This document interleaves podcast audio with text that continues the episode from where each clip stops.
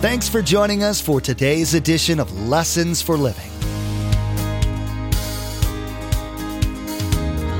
His word so fresh in our hearts abound. His word made flesh in the here and now. A new life is beginning. Lord, let us hear your lessons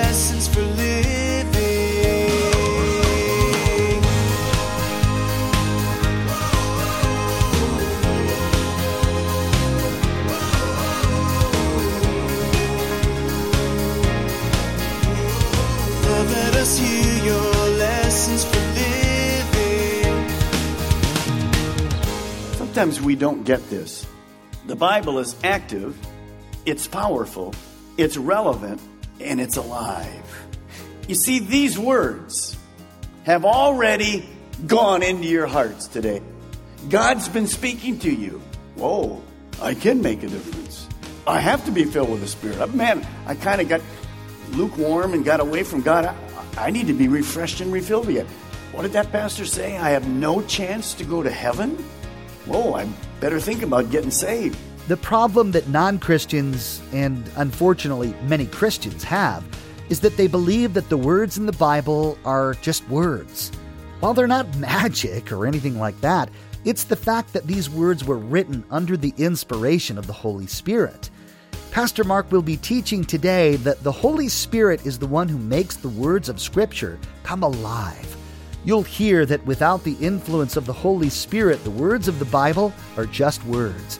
But with the Holy Spirit opening your eyes, those simple words become life giving truth. Remember, there's quite a few ways to receive a copy of Pastor Mark's teaching.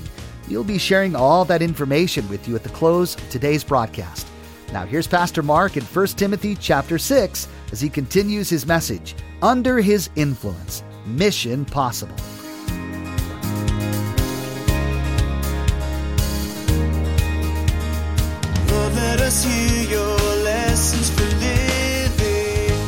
Now, I want you to turn to the Old Testament. Only time we're going to be in the Old Testament today. The book of Isaiah, chapter 55. It's about halfway through your Bible, maybe two thirds through the Old Testament. Just Isaiah, chapter 55. And you can write as you're getting ready then, number three. We need to learn, live, and share the Word of God. Learn, live, and share the Word of God. Isaiah 55, go down to verse 10. As the rain and snow come down from heaven. Well, let me just stop right there. How many remember snow? How many glad you're in Florida? Hallelujah. I was watching television the other day and I saw this picture and went, what in the world is that? And it was eventually, it was all white. And eventually I discovered what it was. It was the Denver baseball stadium. They were supposed to have a World Series kind of a deal there and they couldn't because it snowed. They had to put it off for the next day. How many are glad you're not in those days of hallelujah? Nice to be cool a little bit, right? Except for the mothballs that you smell with each other, but other than that, it's okay. So when rain and snow come down, is there any effect on the world? All kinds of effect. Plants, water, look what it says. When rain and snow come down from heaven, they do not return to it without watering the earth and making it bud and flourish so it yields seeds for the sower and bread for the eater. So is my word, the Bible, that goes out from my mouth, your mouth. It will not return to me empty, God says, but will accomplish what I desire and achieve the purpose for which I sent it. You see, when we share God's word, it's just as effective as rain and snow. As water from the sky impacts everywhere it falls and causes things to grow physically, the Word of God, when we teach it, when we share it, when we live it, it impacts lives. So we have to read it, we have to share it, we have to teach it, we have to preach it, because it never returns void. Now, this you don't need to write. Sometimes we don't get this. The Bible is active, it's powerful, it's relevant, and it's alive. You see, these words have already gone into your hearts today. God's been speaking to you. Whoa, I can make a difference. I have to be filled with the Spirit. Man, I kind of got lukewarm and got away from God. I, I need to be refreshed and refilled again. What did that pastor say? I have no chance to go to heaven? Whoa, I better think about getting saved. You see, the word never returns void. You say, well, sometimes, Pastor Mark, when I share it, I, I, I don't really know that it, it makes any effect. No, some plant, some water, some work around in a person's life. I never know. But I can just tell you this. When you walk through a field in the summer and you get them little stickies all over you, remember the little sticky things, weeds? All, you come in and go, oh my goodness. when you and I share the word, it's sticky all over people. Because God's working on them. He's always working on them. Because the Bible is alive. It never returns void. Sometimes when I teach, I look at the result and I go, are they getting it? Because some of you are like, you're thinking about the ball game. I should have never mentioned that, and on the World Series, whatever. But I know it never, what, returns void. It's not really regular, but it, it happens quite often. When I give an altar call at the end, and it's not just about that, it's about all our life changing. Few people come, lots of people come, sometimes hundreds of people come. And then sometimes somebody will be about ready to close, everybody's gone. We had this happen recently. Two people went to their cars, got in their cars, got out of their cars, and came back in and said, I got to get saved. Hallelujah. Now, how did that happen? Did I follow him with my little mic? Come on, you got to get saved, you got to get saved, you got to get saved, you got to get saved. No, because the word is what? It's alive. And it's not just me sharing it, it's you sharing it. Remember, don't worry about the result. That's up to God. But it's alive. It never returns void. It transforms people's lives. Well, this happened 30 years after Pentecost. In that section of the world, notice what happened because the people were filled with the Spirit. They were sharing the word. They were making converts. They were making disciples and they were growing themselves. Look what it says in Colossians 1 6. This same good news that came to you is going out all over the world. It is bearing fruit everywhere by changing lives, just as it changed your life from the day you first heard and understood the truth about God's wonderful grace. How did that happen? Because the people didn't do it in their own power, wisdom, and strength. They didn't do it with dead religion. The greatest need in the world today is for the church, every single believer, to be filled with the Spirit and the power of God and sharing the truth of the Word of God. That's how it happened. And that's how it's going to happen in our lives today. God wants to change our world. He wants to take back individuals. He wants to take back marriages. He wants to take people that have been captured in sin and free them and bring them back to Him. And that will only happen by being filled with the Spirit of God. Now, I have to share one thing with you. We talk a lot about the Holy Spirit, of course, in this series, and that's very important. But there always has to be a balance between the power of God and the Word of God. The power, you have some churches that are too much into the power of God, very little of the Word. And we have other churches that don't want to have anything to do with the power of God, and, and they're just into great teaching. No, there needs to be a balance. Listen to Thessalonians. It says this For when we brought you the good news, it was not only with words, God's word, but with power Jesus said this You are in error because you do not know the scriptures and you do not know the power of God. What made the first century church powerful? What will make us powerful? It's simply this it's the Spirit of God working through the Word of God in the hearts of the people of God. That's how it works. It's the Spirit of God and the Word of God in you, people of God. You are making a difference. Number four, if we're going to make a difference, we have to be people of faith. Number four, we have to believe all things are possible with God. You know this verse, you can kind of finish it as I begin it. I can do all things through Christ who strengthens me. Now we can say that till the crows come home. But do we believe it? You see, God never asks us to do something that's impossible for us to do with His strength. I have to have a can do attitude. I love this verse in Mark. One day, somebody came to Jesus with a need, and he says, If you're willing or if you can. Notice what Jesus says in Mark chapter 9. I'll read it to you. Jesus says this What do you mean if I can? I love that. Can you imagine going to Jesus and Jesus says, I want you to do this? Well, can you really do it through me? What do you mean if I can? The problem is, it's not me. He's the one responsible for doing it through me. Amen? We have to have a can do attitude. That is what's going to change our life. Now, as you think about that, just remember today, it's impossible to please God without faith. I have to believe He can do. Hudson Taylor said this God's work done God's way will never lack God's supply.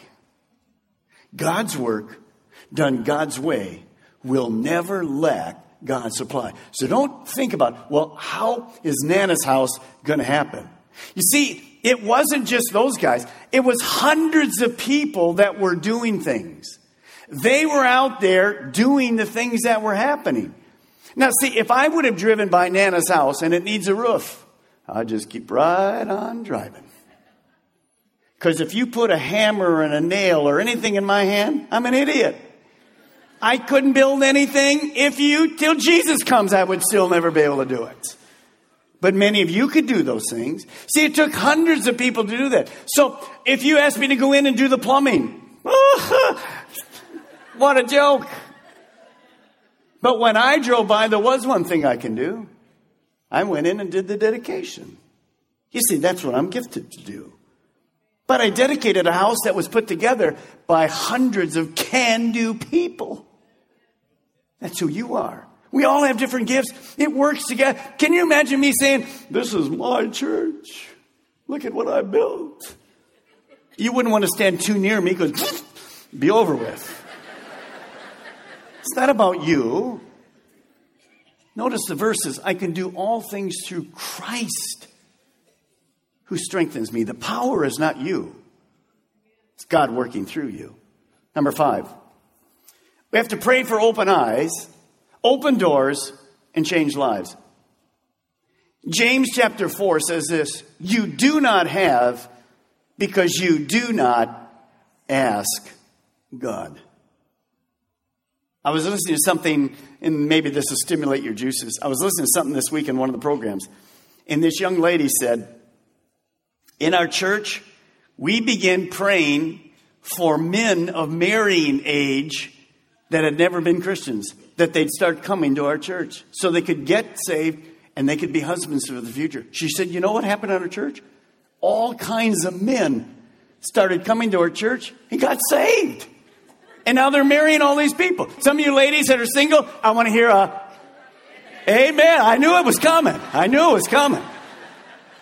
Maybe you came this morning and you're a guy and you're going, I'm out of here. I don't want to get married. That's not what I came. No, relax. It's okay. It's okay. It's okay.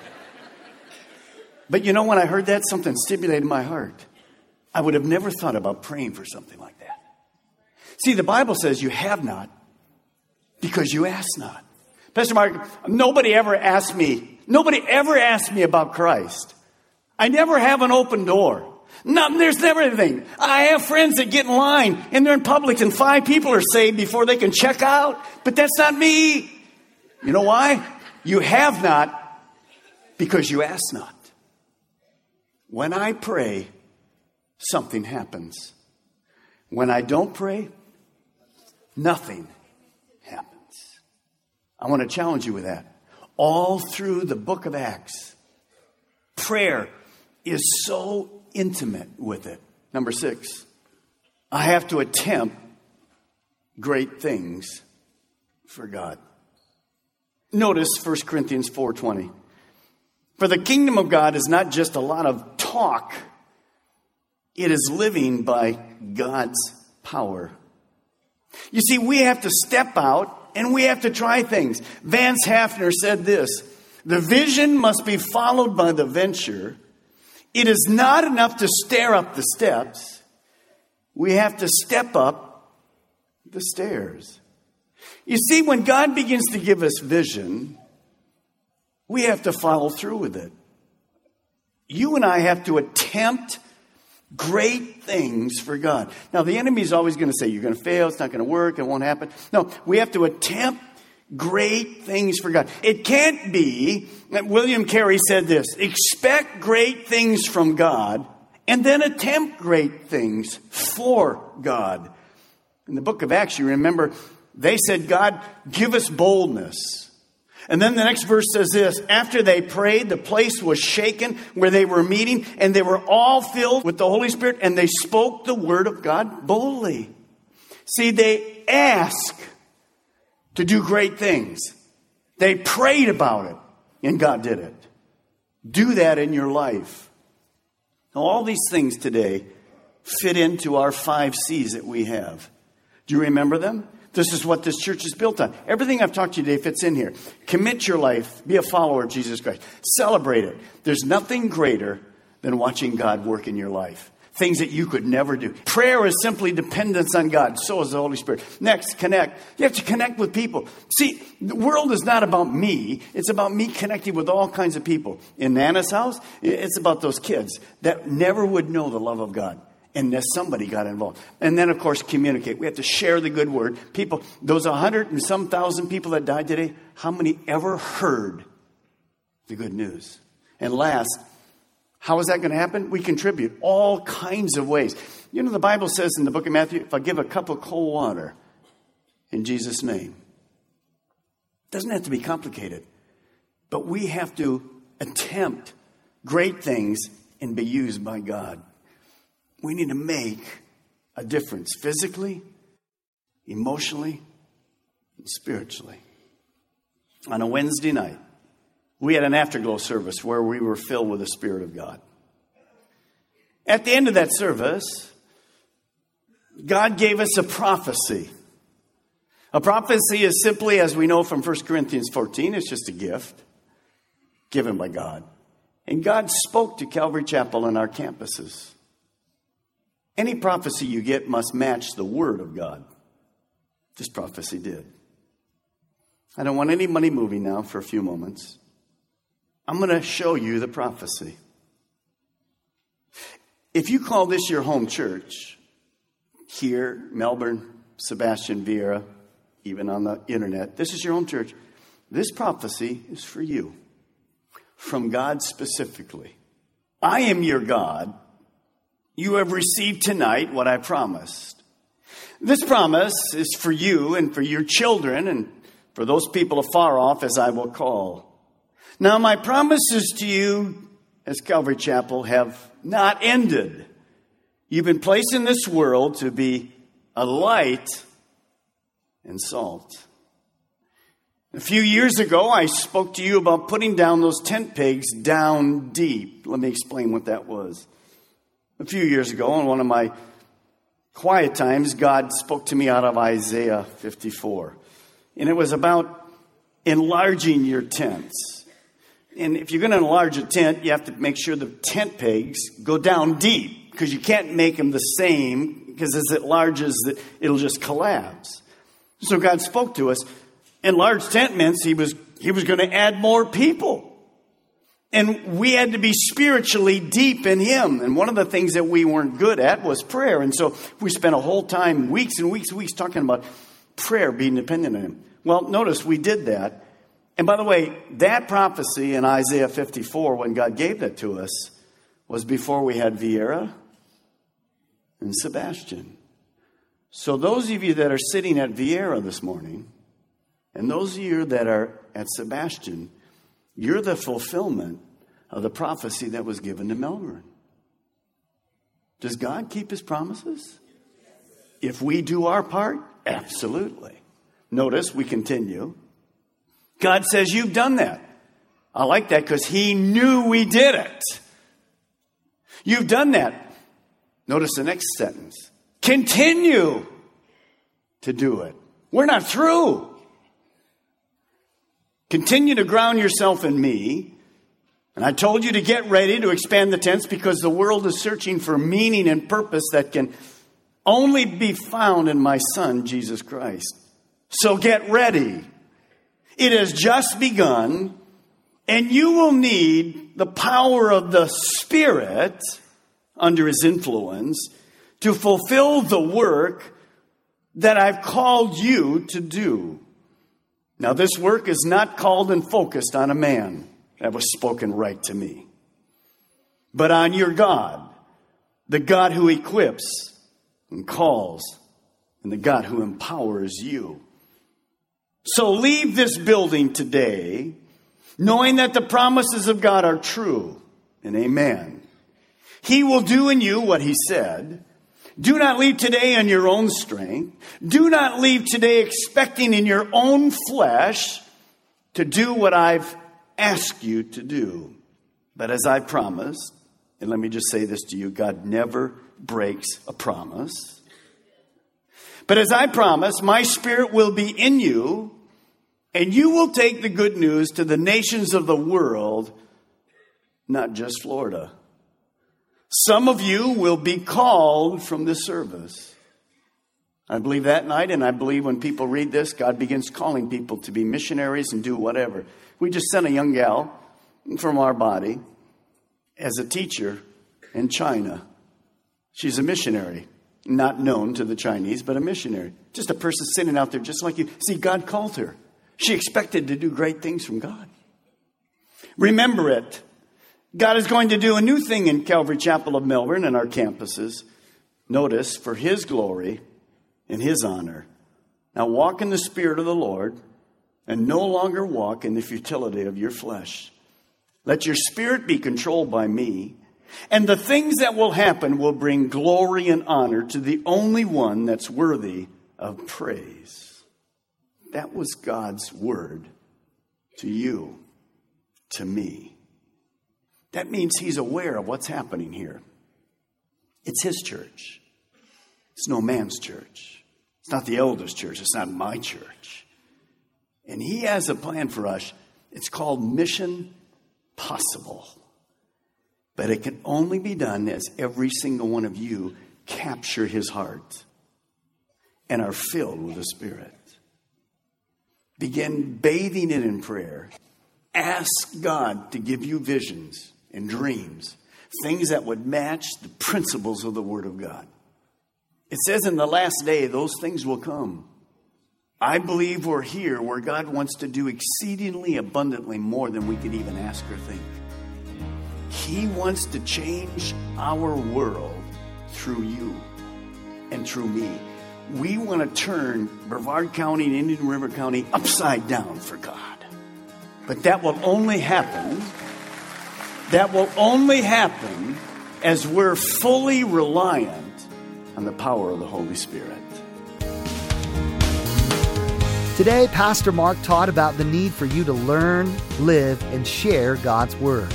You were reminded that there's no other way for people to be saved than by hearing God's Word proclaimed. Pastor Mark advised you that unless you're willing to get into God's Word and have God's Word get into you, that you won't be much use to God's kingdom. You don't have to wait to hear another message from Lessons for Living. Visit lessonsforlivingradio.com to access our archive of messages on various topics and books of the Bible. Subscribe to our podcast as well to receive updated teachings as soon as they're made available. We're so glad you joined us today, and we'd love to connect with you. Feel free to contact us with your questions and prayer requests at 866 779 3441. That's 866 779 3441. This ends Pastor Mark's teaching series called Under His Influence. Pastor Mark had a lot to say about the necessity for the Christ follower to come under the influence of the Holy Spirit. And we hope that his words have both encouraged and challenged you to deepen your walk with God. We trust that you'll call these words to your remembrance and put them in action in your life. Well, that's all the time we have for today's broadcast. From all of the production team here at Lessons for Living, we want to say thank you for tuning in and may God bless you. And together, let's do life right.